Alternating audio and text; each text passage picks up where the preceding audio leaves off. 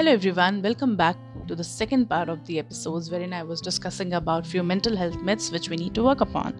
So, in this episode I'll begin with the fourth myth and that is if I panic I am weak. Like that uh, all bravado and machism attached to men and even women.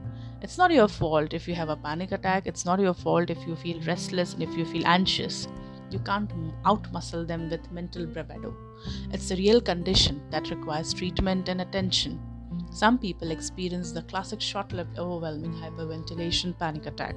However, other people experience a range of other anxiety attacks that can also make you feel ill, but may be a little less intense or far longer lived. For example, it is not uncommon for people to have chest pains for hours or days and go to the hospital thinking that they are having a heart attack only to be diagnosed with anxiety.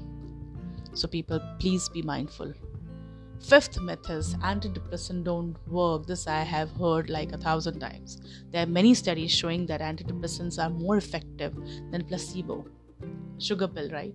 So, antidepressants are not a long term solution for everybody, but can be very useful in the short term in helping people engage with therapy, at least to get them started with their effective therapy. You know, their at least they should be able to work on them.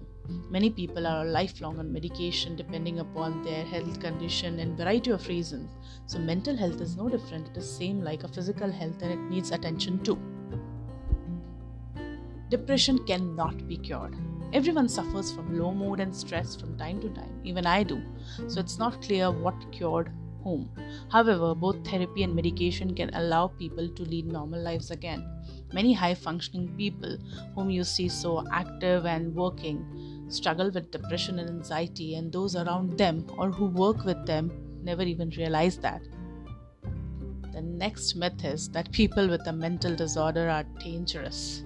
The vast majority of people who suffer from mental disorders, even like psychosis, which is an impaired relationship with reality, are not dangerous.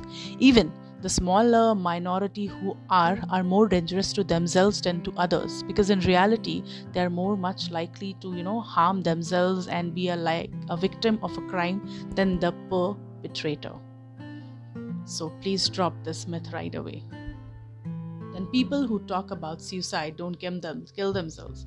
Often, people who you know die due to suicide or talk about suicide are labeled as the victim players, attention seekers, coward, and uh, losers. Sometimes people think there are two types of suicide those who talk about it, maybe like crying for help, and those who genuinely want to die and just do it without talking about it. To some extent, this is true. However, it doesn't mean that people who talk about it won't do it. This is especially true as it becomes more acceptable to talk about it. If sometime or someone talks about suicide, it is important to take them seriously.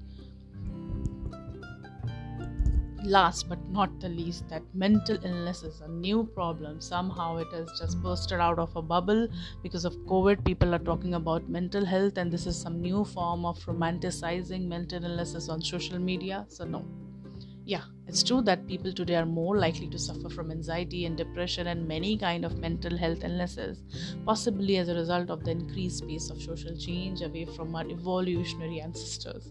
However it's not true that people 100 years ago simply got on with life and they were so chill with life. Even they had their problems much mental illness simply went undiagnosed and untreated, unnoticed. People were ignored and never spoken of, or locked up or made to suffer without support. Similarly, the idea that is new new problem that this is a new problem and nobody at an earlier age used to have depression, used to feel depressed or anxious is all all nonsense. I completely deny this. So, to conclude this two part episode, I would say that uh, we would be in a very better state when you do not uh, self diagnose because I have seen people self diagnosing themselves, reading their symptoms, trying to match with the symptoms mentioned in the Google. But yes, pay attention to your body, listen to your body, do not test your capacities burst these mental heads one by one, burst all these myths one by one. Do not fall for pleasing and seeking validation from people surrounded by you. And once you take complete charge of your life by being aware of all your thoughts and patterns, it will be very easy spotting and diagnosing any form of mental illness if you are suffering or anybody else suffering around you. So we all would be live a better quality of life. That's all i want to say. And i'll see you in next episode very soon. Till then rise up.